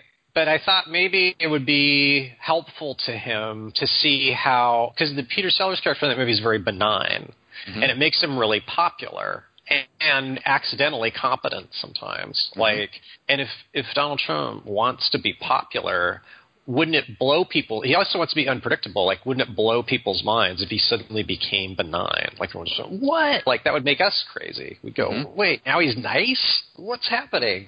I, I can imagine the I like to watch Eve scene with Shirley MacLaine basically masturbating would play out Yeah. very differently though if Donald Yeah. Trump were a Chauncey Gardner. And that he would just his be he would just be tweeting during it. I don't think he'd be interested. That's true. Like, it would be unprecedented. Also, it's, she's too old. He would just be no. She's Yeah. a four. Boy. All right, so being there, I. I appreciate that attempt. That's good. I like that. Uh, what, what's your second uh, movie well, my to make number two, they're less thoughtful. my number two is uh, American Psycho. Why? Oh my gosh, you're going to give him Ah. ideas. Don't I know, mess but I with think- the kid. Do we? We can't talk about his kids. How dare you? What? That's him. Oh, I see, Jared. His kids do look like yeah, yeah. His kids Yeah. do look like uh uh Pat Patrick Bateman. Yeah. Okay, this one would probably backfire. You're right, but my theory would be since it's buried between the other two, like what he's what my hope hope what I'm hoping the takeover would be from would be what you're doing. This was only cute in the '80s, and now it's- like there's a reason this is a period piece. I know you're trying to bring back those Golden Sacks honeymoon days as fast as possible. But I think I'm going to get a T-shirt for myself that says "This is only cute in the in '80s," the '80s. yeah. with, with an arrow pointing at my face. It really applies to almost everything about the 80s. Like it wouldn't work now. Um, and then my number one would be Quest for Fire.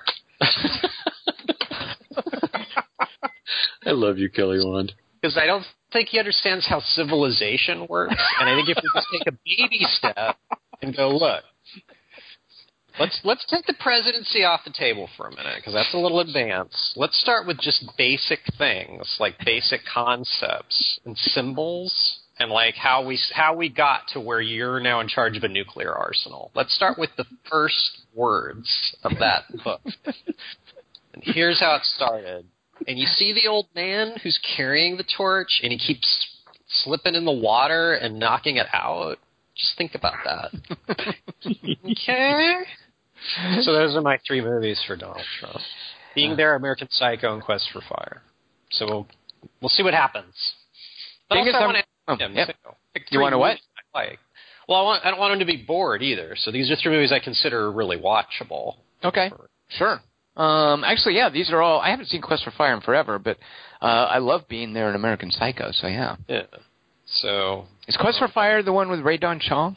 yeah, and Ron Perlman. Ew, Ron Perlman is in it. he doesn't have to wear makeup. Wow. I guess he does have the brow for it. Sure. Yeah. Yeah. Hmm. Yeah. I think like a rock or an egg falls on his head. I get it mixed up with uh, Caveman sometimes because they came out like the same year, and I'll think of like, wait, the one where they play music, that's the Ringo Starr one. Okay. With I Mark, love the idea of the casting director going, "He's got the brow for it." yeah, the Bach, not the Chong. Uh, Dingus, that's a tough act to follow. What three movies are you going to make Donald Trump watch? You're welcome, Donald. Well, I had a really hard time with this because of some of the things that Kelly Wand was saying. Because I don't think teachable moments are available for him. Uh, he he has actually literally said he thinks he's the smartest person in the world. Right. He's You know, teaching that us. That he's really he says he might be the most intelligent person or the cleverest person. I don't know uh, in the entire world. I don't think he thinks he can be taught.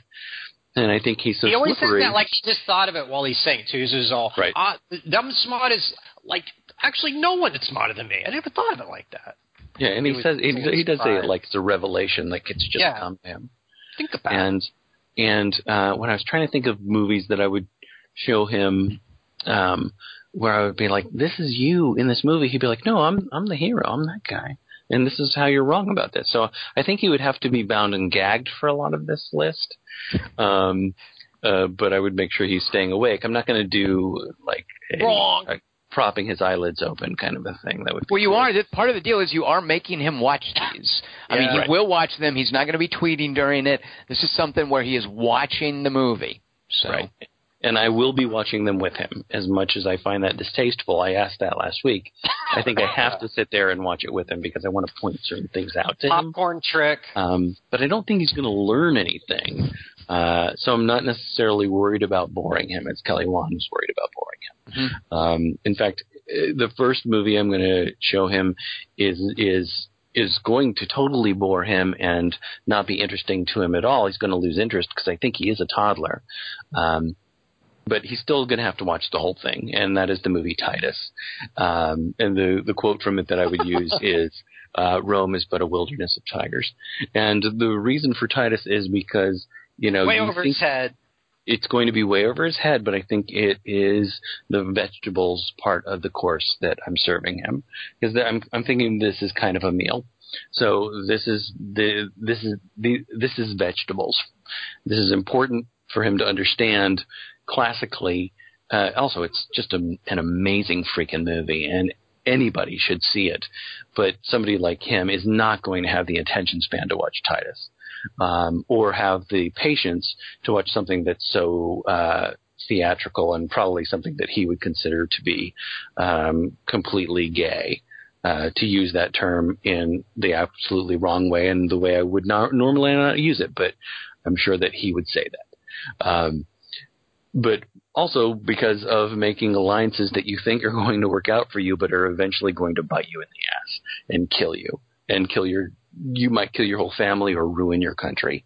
Uh, and I think Titus has as weird a, a play as it is, I think it has some lessons for for the way we uh, run our country and make our alliances. And I think he's doing dangerous things in that regard. And I know I said that this can't be a teachable moment because he cannot learn, but I have to try because I've been a teacher. Uh, my problem with Titus Dingus is I think uh, he could come away from Titus. Titus, to me, uh, Titus Andronicus, the Shakespeare play, I haven't seen the movie, uh, is partly about uh, law versus chaos, Rome versus the Goths, um, civilization versus barbarians. And I could see Donald Trump watching it and thinking that it justifies keeping the bad hombres out of our country. Like Right. that we are Rome and we de- we need to not traffic at all with the Goths. Um, so that I mean I like I like where you're going, but I could see him getting the wrong lesson out of Titus. So you would need to talk with him about it afterwards. And that was my problem with a lot of these because I think he can get that interpretation out of a lot of different things. I tried to, Right. I, I was trying to go at this from a lot of different angles, Tom, uh, and I kept trying to think of it from his point of view. Like, how is he going to interpret it so that it fits into his paradigm, or fits into what he wants, or in his view of the world? And there was always a way. Uh, It's like you know, uh, trying to figure out. I don't know if you've ever played the game Code Names.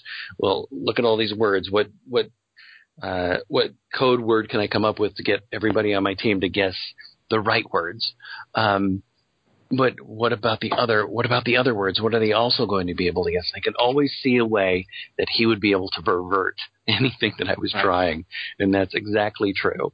Uh, but I think that part of what that is is is that that trying to stem the tide of immigration is like trying to put your hands against uh, you know a river to to block it. It's impossible, but that's not really what he's doing. He's he's he's playing a shell game, but you're right about that. You're right about him interpreting that in his own way. All right. What's So any- second? point? Yeah, I just want you to sit down with him afterwards and just talk with him about it. Though I'm just saying. All right. Yeah. So my my second uh, my second part of the meal is meat, and the meat of this would be the movie Dave. Um, and I, I was I was reluctant about Titus because there's violence in it, and I didn't want to choose movies that had violence because I didn't want I didn't want to choose things that were like could be construed by a listener or anybody else as you know I'm suggesting that Donald Trump should be scared that we're going to uh, suggest violence against him. Um, and uh, Dave, uh, so Titus was a little weird for me because there's a lot of violence in that movie, obviously. Dave has none of that. But Dave, there's this great quote in Dave, um, and it's actually said by uh, a correspondent on a show that no longer exists called the McLaughlin Group, and her name is Eleanor. El- Eleanor Clift was her name. And the quote is, uh, uh, this is the definition of modern leadership. You set out a bold goal and you don't say how you are going to get there. And this is from 1993 that she said this. You set out a bold goal and you don't say how you're going to get there. And that is everything that he's ever done. But there's so many great things in the movie Dave that um, that I think because of the way the movie is presented, because of how great Kevin Kline in it, is in it, how Oh, great I thought this was Sigourney Weaver is in it. plays a spaceship movie. Nope, not that one. and I was like, yeah, it's pretty violent. No. Um, Elizabeth Banks hits him with her car. But okay, I'm it's sorry. about uh, this guy who does a lot of nefarious things, and then somebody else comes in who looks like him to Prisoner Zenda. play out the rest of his presidency. I, I'm I just have such a I have such great feelings for this movie. Um, uh, it's also really funny, but really really touching, um, and also shows this. The main thing that I would try to steer him toward uh, is something that I think that would really stick in his craw, and that's that the White House Chief of Staff, played by Frank Langella, uh, is the real power behind him, and he and when the president uh, goes into a, a coma because he's had a stroke, um, Bob Mitchell says to Kevin Dunn, uh, "You know, I'm the I'm I made him." I'm the power behind him. And that to me is very much along that whole idea of Steve Bannon being the real one who's in charge. And I think that must drive Donald Trump crazy. And what I would like to do while sitting there and watching this movie, every time Frank Langella shows up and shows himself to be the real power in the room and the real thing driving everything behind this presidency for this puppet that he's using, uh, would be to point that out to him every time. That mm-hmm. you see that guy? He's the guy who's really in power. Does that remind you of anybody? Um, because I think that those little things, those little niggling things, are the things that really bother him because he's such an egomaniac. So that's why I would choose Dave. Hmm. And uh, unfortunately, the problem I think you might enjoy that too much, Dave. Like I think you might have a good time watching Dave. Thing is, you might have just entertained Donald Trump for 90 minutes. It's okay if I entertain him because I want him to have nightmares about it later when he starts thinking about Frank Langella. Okay, Like in Dreamscape, Eddie Albert's character, those kind of dreams. that's my number one. No, it's not. Is it? no. but that's where you go into the president's dream, and yeah, yeah. He wouldn't understand that movie. No, no, but it, it right. But if Dreamscape. If it became a reality and we could do it to him, like go into his dreams and make him do things through those dreams. or if Dreamscape- Brainstorm. If Dreamscape was a documentary, ah, see. All right, Dingus, what is the what is the uh, the third movie you're going to make Donald Trump watch? All right, this is dessert. This is the most obvious of my picks. I expected everybody to have this on their list, and this is, the, uh, or the quote from it would be, "It's a weird feeling being smarter than everyone. I'm not used to it." And this is from the movie Idiocracy. Exactly, Tom. Yeah, Idiocracy. Did he get it? Um, Would he understand? Would he understand that it's like a satire, or would he just think, yeah, that movie makes perfect sense? Um, I don't know that he would. I. I thought it was of a the- period piece. Well, one of the things that I was nervous about was thinking that he said he would think, "Yeah, I saw this coming. That's why I decided to make myself become president because I saw this coming and I knew I could game the system and make it happen." Hmm. Um, but what I would want to point out is that you're not any of the people. You're not Camacho. You know, you're not the Terry Crews character. You're not anybody you think you are in this movie. You're the kid that's talking about water out of the toilet. That's who you are. That's who you are in this movie. You're that kid talking about water coming out of the toilet. Dingus, what if he thinks he's Luke Wilson though, and like everybody else around him is too dumb to Well- understand him? That's Stay what out of the he's way. going to think. He's going to think he's the smartest person in the world because he already thinks that. Right. But that's why I'm going to just point out to him, you're either the kid who thinks uh, that who says that about the water out of the toilet, or you're the Secretary of Education. Well done on that. Who can't string a sentence together and points a shotgun at his own head. I gotta buy who- stock. Th- these are the people you are, and this is the future of America. I know you don't care about the future of America because you're just trying to get rich, but this is a movie that came out in 2006 that saw foresaw you coming along, and this is not a compliment. You understand that? This is not a compliment. Now, again, he I think he has an inability to hear that, um, but he maybe understands insults. I don't know. You guys have made him watch some good movies. I'm going to fix that. Oh, good. My the the, I, the order of these doesn't matter so much, but one of the movies I'm going to make him watch is called Logistics. It's a Swedish movie that follows the manufacturing of a pedometer, uh, and it begins with you know where it actually goes in reverse. It goes in reverse from where it's sold in an end cap display all the way back to its transportation and to where it was originally manufactured. Uh, the other movie, and I'm going to explain these in a minute. The other movie I would make him watch is called Modern Times Forever. It's a Danish movie, uh, and it's about how the corporate headquarters building of a, of a paper manufacturer would fall apart over hundreds of years. Just how the building would crumble. And then the third movie I would have him watch is called a Cinematon. It's a French movie that consists of three minute and 25 second vignettes of people just doing whatever they want. Uh, there's some celebrities in this movie. There's one guy just smoking a cigar. There's a little baby in it. Uh, and this was put together over the course of 28 years. It came out in 2006. These are the three movies I'm going to make him watch. And I'm going to make him watch these because What was the second movie again? uh, Modern Times Forever. It's the All one. It's a Danish movie about the the corporate headquarters uh, falling apart over the course of centuries. Uh, the reason I'm going to make him watch these movies is because I do think the guy is beyond any sort of redemption. He is beyond any sort of teachable moments. I don't think uh, a guy that old can change at all. He is lost. The only opportunity is for us to override him or to stop him from doing terrible things. We can't fix him. He is broken. Um, so what I am going to do is show him these three movies because the best I can do is have him watch these movies instead of doing other things because these movies have a total running time of about 45 days. Uh, lo- logistics, the thing that follows the manufacture of a pedometer, that is in real time. It is a hmm. 35 day long movie. Hmm.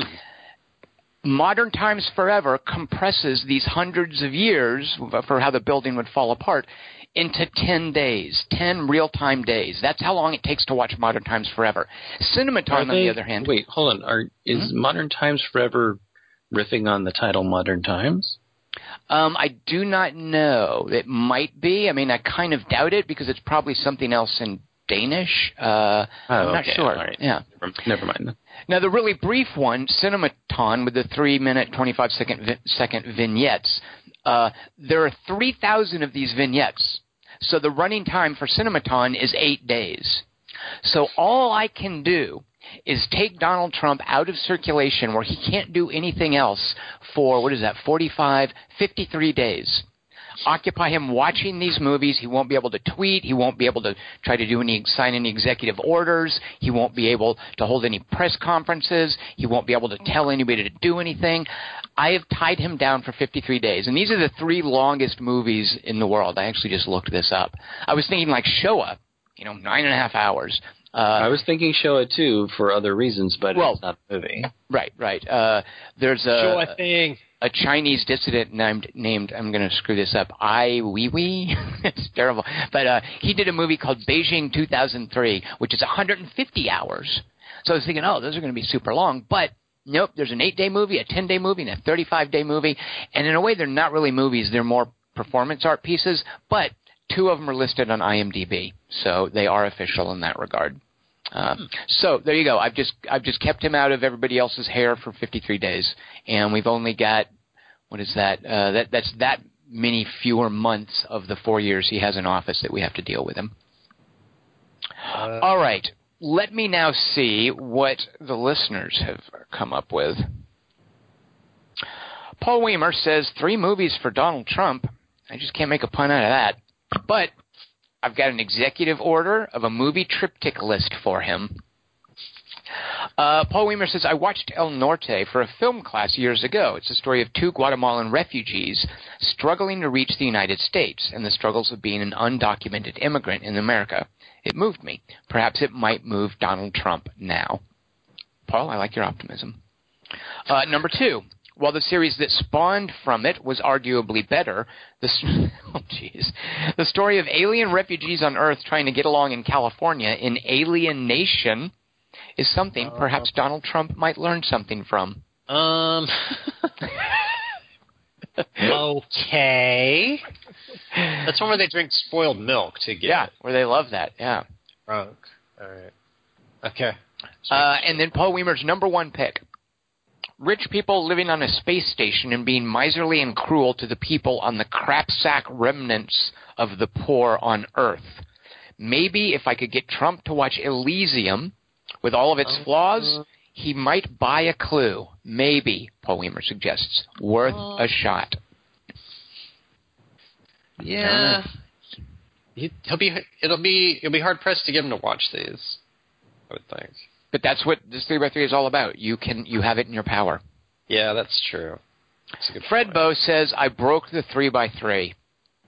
He says, as I was contemplating which three films I'd watch Mr. Trump to watch, titles like Good Night and Good Luck, or Margin Call, or Doctor Strangelove, movies that were, would perhaps teach him something important, Fred Bow says, I have come to the sad conclusion that it wouldn't matter. I doubt these, or any movies for that matter, would make an intellectual dent in his head. So, whether it be Paths of Glory or Beavis and Butthead Do America, it would make no difference. Fred He has you can. access to many things that he doesn't take advantage of. Uh, he watched Finding Dory. Like that was something he screened in the White House. Fred Bow, you can borrow my list if you want. That'll be another 53 hour or uh, 53 days we take them out of circulation. Arthur Ginvalala says, I was going to write some cheesy Trump joke, but then I just got sad. Number three, the director's cut of Watchmen. Lots of stuff in this movie about how dangerous and unhinged a president can be, and how the Cold War was a rough time in which to live. Maybe he'd understand these things, but probably not. It has the uh, in it the message. Wait, what? If the message get lost, oh, if the message gets lost, at least this movie is over three hours, and America has been given three blissful hours during which Trump can't mess anything up. I thought this was about a squid. uh, number two, Cloud Atlas. So more hours. He, Well, Arthur says before Tom and Kelly boo me, I would again like to point out that the previously mentioned three-hour benefit also applies here. Yeah. Arthur, you're thinking too small. I'm telling you. Logistics, uh, was yeah, Modern Times Forever and Cinematon. Um, with that out of the way, Arthur says, Cloud Atlas has a lot of gender swapping, race swapping, and general disregard for what actors play what roles. The book describes an atlas of clouds with regard to human souls. Like clouds, people are temporary, but the parts that make them up break apart and reform in different places, keeping traces of their previous forms. This is what the casting in the movie shows, and maybe this helps him see how meaningless the various labels he and his supporters apply truly are, and how they do more harm than good. And then, this is where I thought Paul Weimer should have gone uh, instead of Alien Nation. Uh, Arthur says District, District 9, a movie about the dangers of state sponsored xenophobia and fear of the other that even Trump might be able to understand. Who are all these freaky South Africans? Oh, I like what Ian Slutz has done. Ian Slutz says, uh, This Trump likes the Russia, so let us give him the Russia. But not the Russia of the Russian bikini girl doing stunts on her motorcycle. By the way, I was not aware of this. Do you guys know about a Russian bikini girl doing stunts on her motorcycle? Wait, we're not giving him that. No, no, we're not. I mean, that right, we're not. But I didn't know this is a thing. I, I, if this is a thing, I need to investigate it. Yeah, me too. That's a meme. I don't know. Let's find out. But Ian says, I would like to give him the other Russia. I would like to give him so much of the other Russia that he would be sick of the Russia. I love some of these picks. Uh, yeah, these are great. Ian's number, well, Ian just lists three Leviathan, which is a really cool movie. Uh, let's get things started with Corruption Near the Arctic Circle. I haven't seen this movie yet, Ian says. Ian, why not? It's a, it's really a great Leviathan is basically it should be Leviathan colon why it would suck to live in Russia. Like the Leviathan, it's amazing that it was made in Russia, is all about kleptocracy. And I can think of no better movie for Trump to watch. Uh, but Ian says, um, I haven't seen the movie yet, but it's on my list of films to see, and it seems so topical, I hope the point wouldn't be lost on Trump. Stalker, a 1979 movie. The next Ah. two hours and 40 minutes will be spent watching three men meander through a post industrial wasteland trying to find a, find a room that will grant their wishes. I can relate. When I first saw this movie, I couldn't figure out why I didn't hate it. Three days later, I was turning it over in my mind when the genius of the film hit me at full force. So it takes three days, man. Uh, however, Ian says, I suspect Trump's lack of reflection will make this a fairly miserable experience for him. So either of you seen that movie? My friend Bruce Garrick insists, keeps insisting I should see it. Stalker? Yeah, the Tarkovsky thing, the black and white. I have the book. I'm supposed to read it. Something another that roadside picnic. Yeah, Yeah, it sounds like a Tom Robbins novel. Well, that's another roadside attraction. But yeah, yeah. Oh. Um, no, but I thought Red Dawn would be. That was the Russian one I was thinking of. Oh well, let's find out because Ian has one more. Nope, Ian chose Hard to Be a God. I tried to watch this one. if the last five hours have, have come across as vaguely insulting and inscrutable in turn, then I think the next three hours, Ian says, should be a combo of both. This movie is about a thuggish and resentful man of low cunning coming to power by attacking what is best in society. However, that is almost impossible to glean from the film. Instead, the viewer will be assaulted by a world of filth, snot, manure, and leering grotesques. Yeah, that's that's uh, hard to be a god is hard to watch. I'll watch this one. I Uh, like the, I like the word, the, the term low cunning. yeah, that definitely applies to certain. I always people. love grotesque as a noun. Uh, Kelly, one, you should try to watch Hard to Be a God. It's black and white and in Russian. You didn't Telling get you. through it. I did not, no. Uh, and then Ian says, once this festival of Russian cinema is complete, I don't think he will be able to look at Putin the same way ever again. I thought about making him watch Russian Ark, which is this two-hour, like one-shot take through the Hermitage, which is a, a Russian museum in St. Petersburg. Um, it's kind of an artsy movie. Finally, Chris Markinson. Hopefully, these picks won't disqualify me from entering the U.S., Markinson says, because he's in Canada. Number three, Miracle, a movie about the 1980 Winter Olympics hockey game between the U.S. and the Soviets. Ah. the U.S. wins. Yeah. Maybe this Come will remind behind. him. Yeah, this will remind him whose side he should be on. Chris says. Chris, we haven't seen that. That's a spoiler. Chris, come on. It, it's a sports movie. We're not going to watch that. Kelly, one, Oh, you saw good. that? Yeah, Kurt Russell. A sports movie? All right. Yeah. Hockey. Hockey's the uh, come on. Goon's a sports movie. Mm, not really. Just about a Uh, hockey player. It's Interesting. about a hockey player and a guy who draws wolves. What about Rocky Four? That's got Russian in it. Which one is that? That's when he fights the Russian. No, I thought I already sort of gave away which one it was. My name is Ivan Drago. I fight all Yes. my life and never lose. Also, the one with the robot, besides Brigitte Nielsen. Chris's number two pick, Schindler's List. It's three hours long. Jews are saved. Nazis lose. Trump is going to hate it. It'll be awesome. Black and white. And number one, interesting, Under the Skin. There's Ah. no way he's going to understand what is happening in this movie. Hopefully, he gets so frustrated he has an aneurysm. Still interested. Do you guys remember the name of the wolf in uh, Goon? Oh shoot, Uh, Wolfie. Buzz. Oh shoot, what was its name? I think it was Loopy. Yeah, Luke. Oh, I like that. I like that. Damn. But I'm not sure. All right. No, that sounds right. Sounds Uh, right. runners up. Right. Anything else you guys think you should? If I if I thought he could, even though I mentioned this before, if I thought he could benefit from teachable moments, I would love for him to see Loving as a look at, hey, this is what the Supreme Court is supposed to do. You fascist, loofah-faced shit gibbon.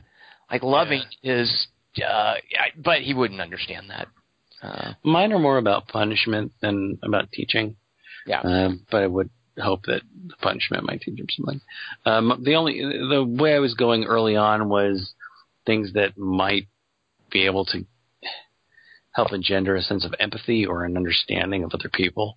So I, I considered movies like Towelhead at first, and then I realized he'd probably just be titillated by things that I thought were disgusting in the Yeah. movie. So I I dropped that from my list. Yeah, even You the title. Yeah, exactly. Ah, it's on the head.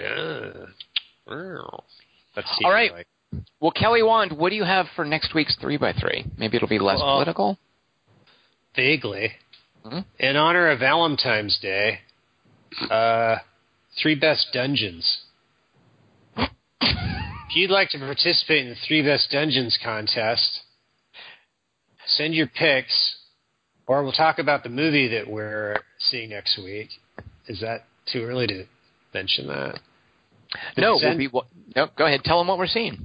We're seeing John Wick 2, Chapter 2. John Wick Chapter 2. It's a book, right? Is John it Wick really? Chapter 2. I think Oh, it's I Chapter didn't It's based on an autobiography. Right. Um, so yeah, if you want to talk about John Wick with us, or your best dungeons and movies, three of them, send those separately to 3x3 at quarter to 3 dot com, and I'll misread them on the air in quotes.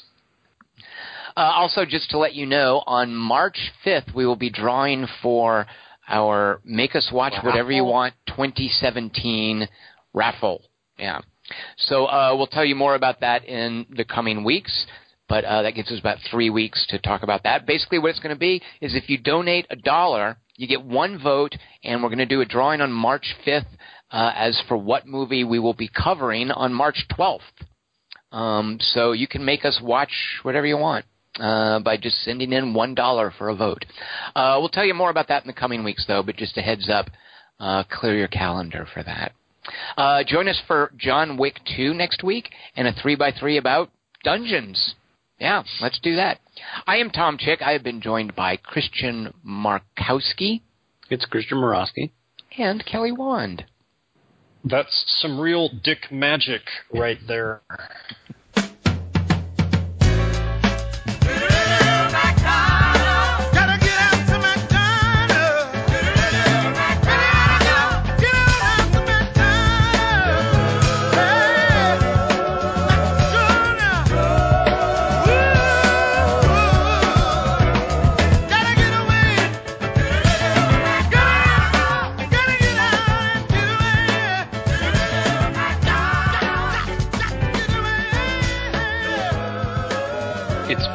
Pure dick magic. It's not real. It's pure dick magic. Kelly, come on. I swore an oath to keep it secret. This lie has kept Apocalypse at bay for hundreds of years. We were afraid if the Queen's heart was destroyed, you'd lose your immortality or die. That wasn't your choice to make. That wasn't your choice to make. Two all beef patties, sesame seed bun, three French hens.